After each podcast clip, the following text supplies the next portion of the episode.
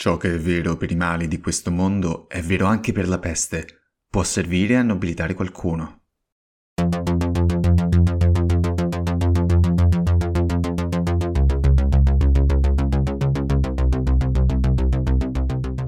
Buongiorno, buonasera e benvenuti o bentornati a Sick History. Oggi finiamo questa lunga cavalcata attraverso la storia della peste con un episodio incentrato sulle conseguenze culturali della malattia con le influenze su arte, letteratura e anche mentalità del mondo occidentale. Come potete facilmente immaginare, c'è senz'altro un motivo per cui ho fatto quattro episodi su una sola malattia. La peste, nonostante ora non sia più una minaccia a livello globale e una livella demografica, vince comunque il titolo per la malattia più evocativa e narrata de- nella storia. Vince in questa categoria per una fusione fra tempismo e capacità di devastazione. La peste è una malattia impressionante dal punto di vista dei sintomi e per le sue caratteristiche di trasmissione e letalità è stata anche una malattia alimentata dal progresso umano.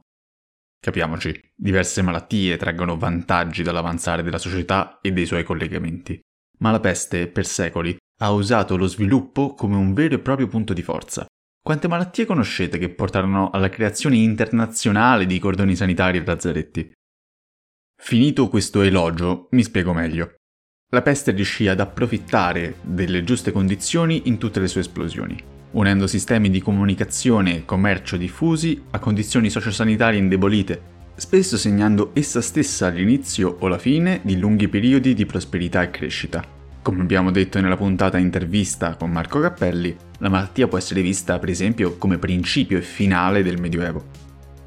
Finita questa introduzione, che mi rendo conto sembri strana, andiamo al punto. Quali sono i lasciti, materiali e non, di questa malattia?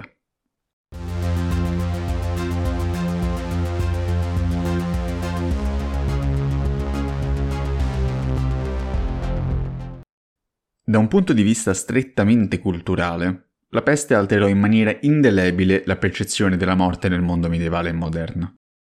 Per secoli, seguendo una serie di rituali e ideali costruiti per attenuare l'impatto della perdita, la cosiddetta ars moriendi, l'arte di morire, le popolazioni medievali avevano convissuto con la morte. La peste, quando arrivò, scombinò queste consuetudini. L'alta e rapida mortalità, l'impossibilità di svolgere funerali e la paura del contagio annichilirono ogni forma di cordoglio, sostegno o accettazione della scomparsa dei propri cari. A tutto ciò va aggiunta l'idea dell'epoca che la malattia fosse correlata col peccato, con una visione della peste come una terribile ma purificatrice punizione divina.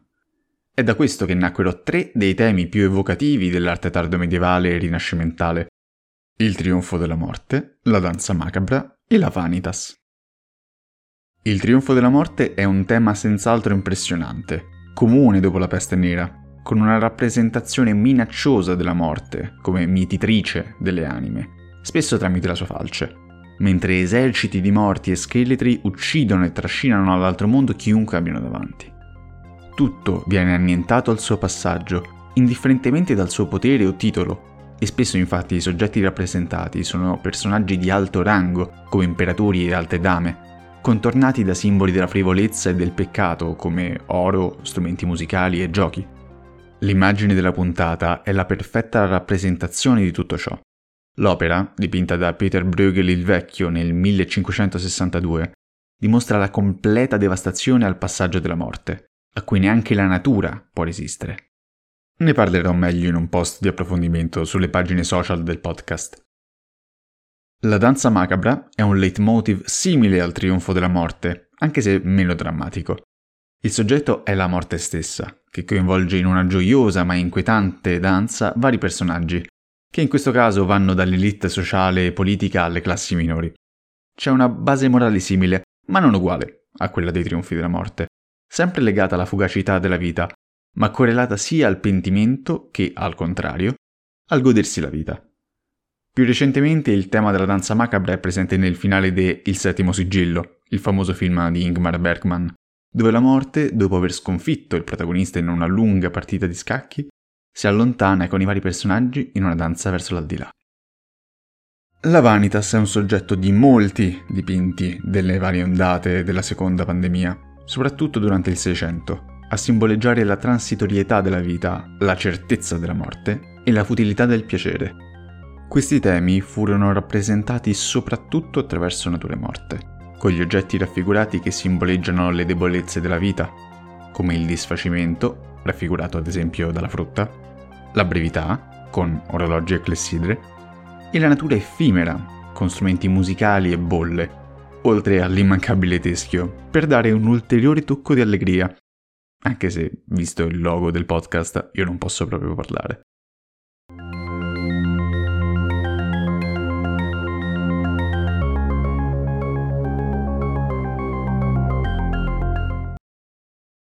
Significati profondi racchiusi in questi vari tipi di opere ebbero effetti anche più pratici.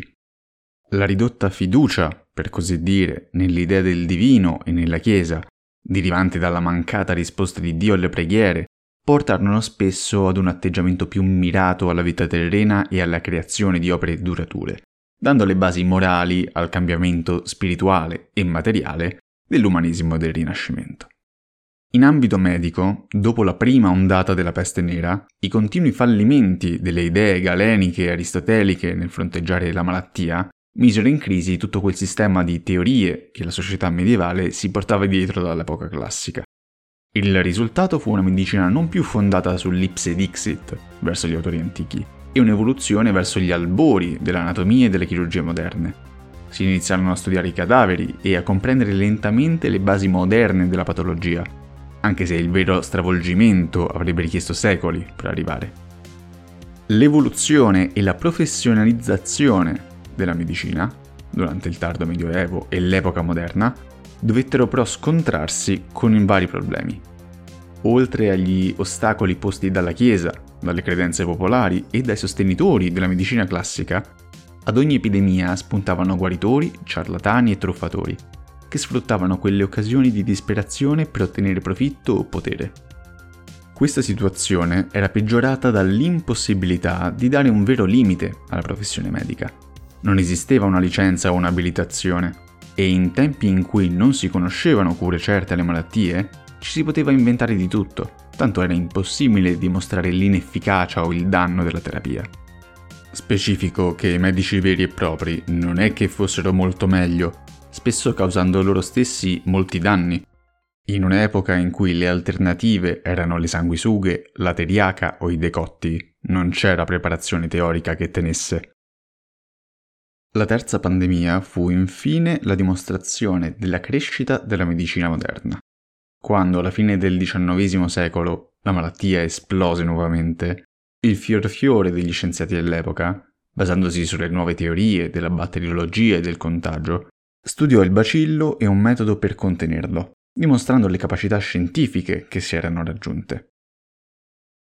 Se nei mondi della medicina e dell'arte la peste lasciò un segno notevole, è nella letteratura che possiamo riscontrare la sua forma più profonda. Molte famose opere trattano della malattia sia come protagonista principale che come sfondo della narrazione, ma oggi mi concentrerò su pochi scritti soprattutto La peste di Albert Camus, le opere manzoniane dei Promessi Sposi e della storia della colonna infame, che, giuro, proverò a trattare nella maniera meno didattica possibile, e La peste scarlatta di Jack London.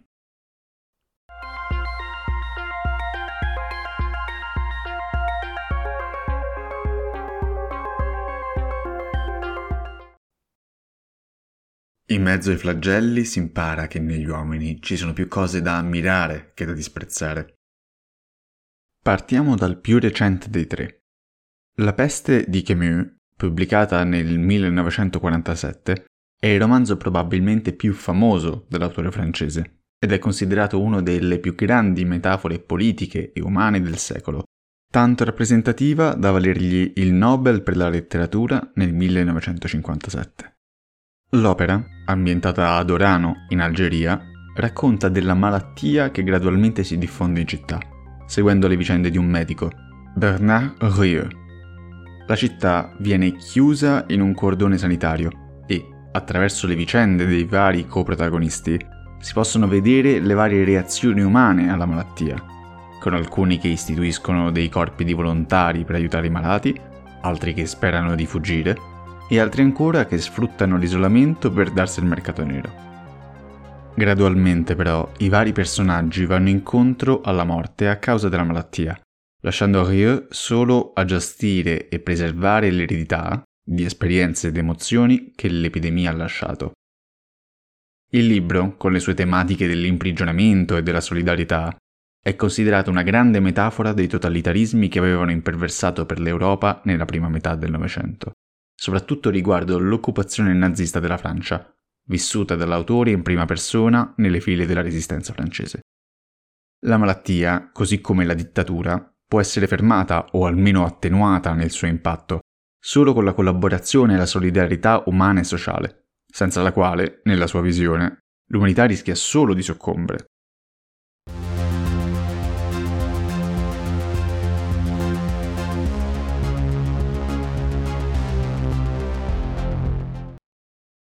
È un sollievo pensare che se non seppero quello che facevano, fu per non volerlo sapere, fu per quell'ignoranza che l'uomo assume e perde a suo piacere, e non è una scusa, ma una colpa.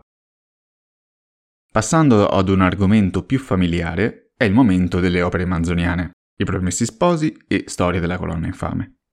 Bypasso la spiegazione della trama, che penso abbia eccessivamente farcito il cervello di tutti noi al liceo, e voglio invece analizzare il ritratto sociale che Manzoni mostra.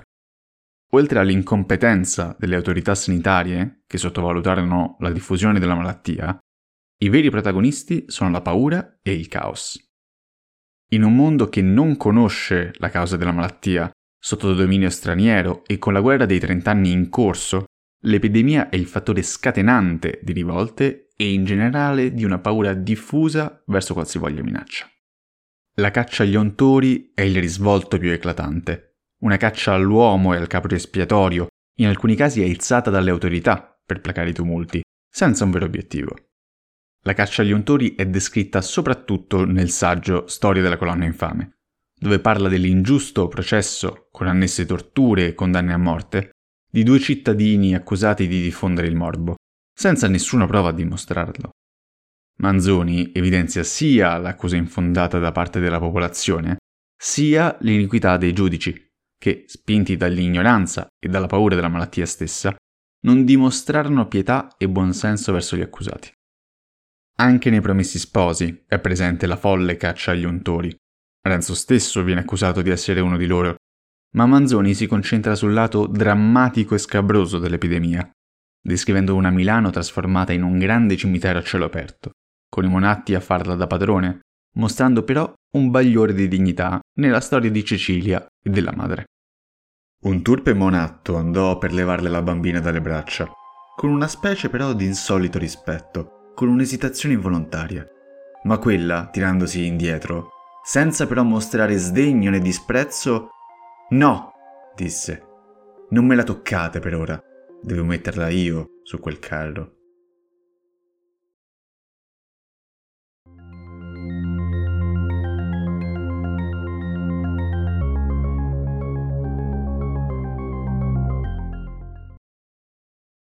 Ultimo romanzo è La peste scarlatta di Jack London, scritto nel 1915. In realtà questo libro non parla specificamente di peste, a dispetto del nome, ma fa un ritratto molto accurato, soprattutto per i tempi, di come sarebbe una società post-apocalittica.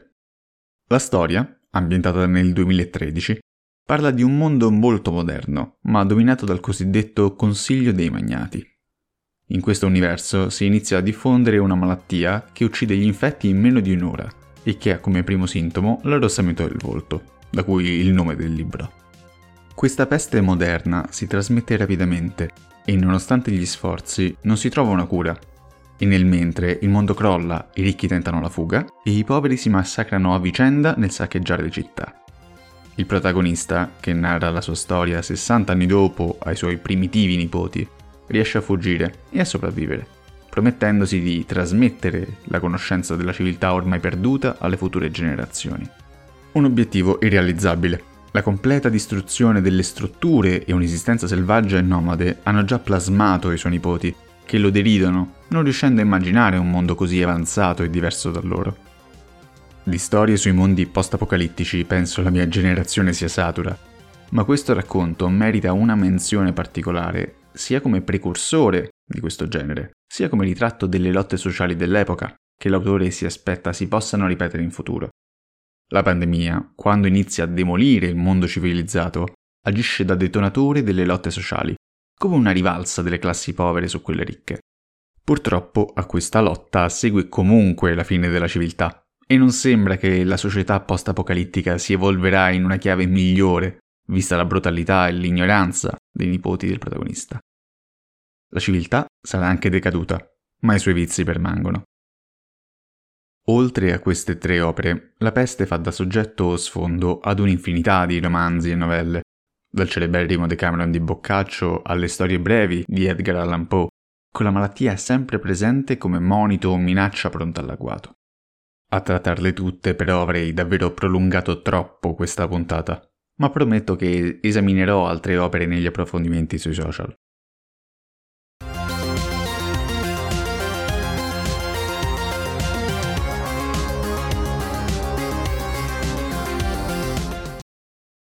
Siamo ormai arrivati alla fine di questo lungo passaggio attraverso la peste e abbiamo quindi assaggiato cosa può significare l'arrivo di un morbo così devastante nella società umana tra le devastazioni della peste di Giustiniano e l'arrivo degli arabi, la carneficina della peste nera e il rinnovamento che causò in Europa. Abbiamo parlato della terza pandemia, dove abbiamo visto l'effetto di una malattia per molti versi antica in un mondo moderno. E infine abbiamo toccato con mano i risultati di secoli di epidemie su cultura e scienza. E ora salutiamo la peste, sapendo però quanto ha inciso profondamente il nostro mondo. Vi ringrazio per l'ascolto e spero che questa puntata vi sia piaciuta. Vi ricordo che il podcast ha la sua omonima pagina Instagram, dove posto diversi approfondimenti, e che le puntate escono, per ora, ogni 28 del mese, anche se spero di riuscire ad aumentare la frequenza. Per qualsiasi correzione o consiglio non esitate a scrivermi, sia su Instagram che per email a sickhistory.podcast.gmail.com la musica è sempre Bashwick di Nihilor, pubblicata con licenza CC BY 4.0. Vi ringrazio di nuovo per l'ascolto e alla prossima puntata di Sick History.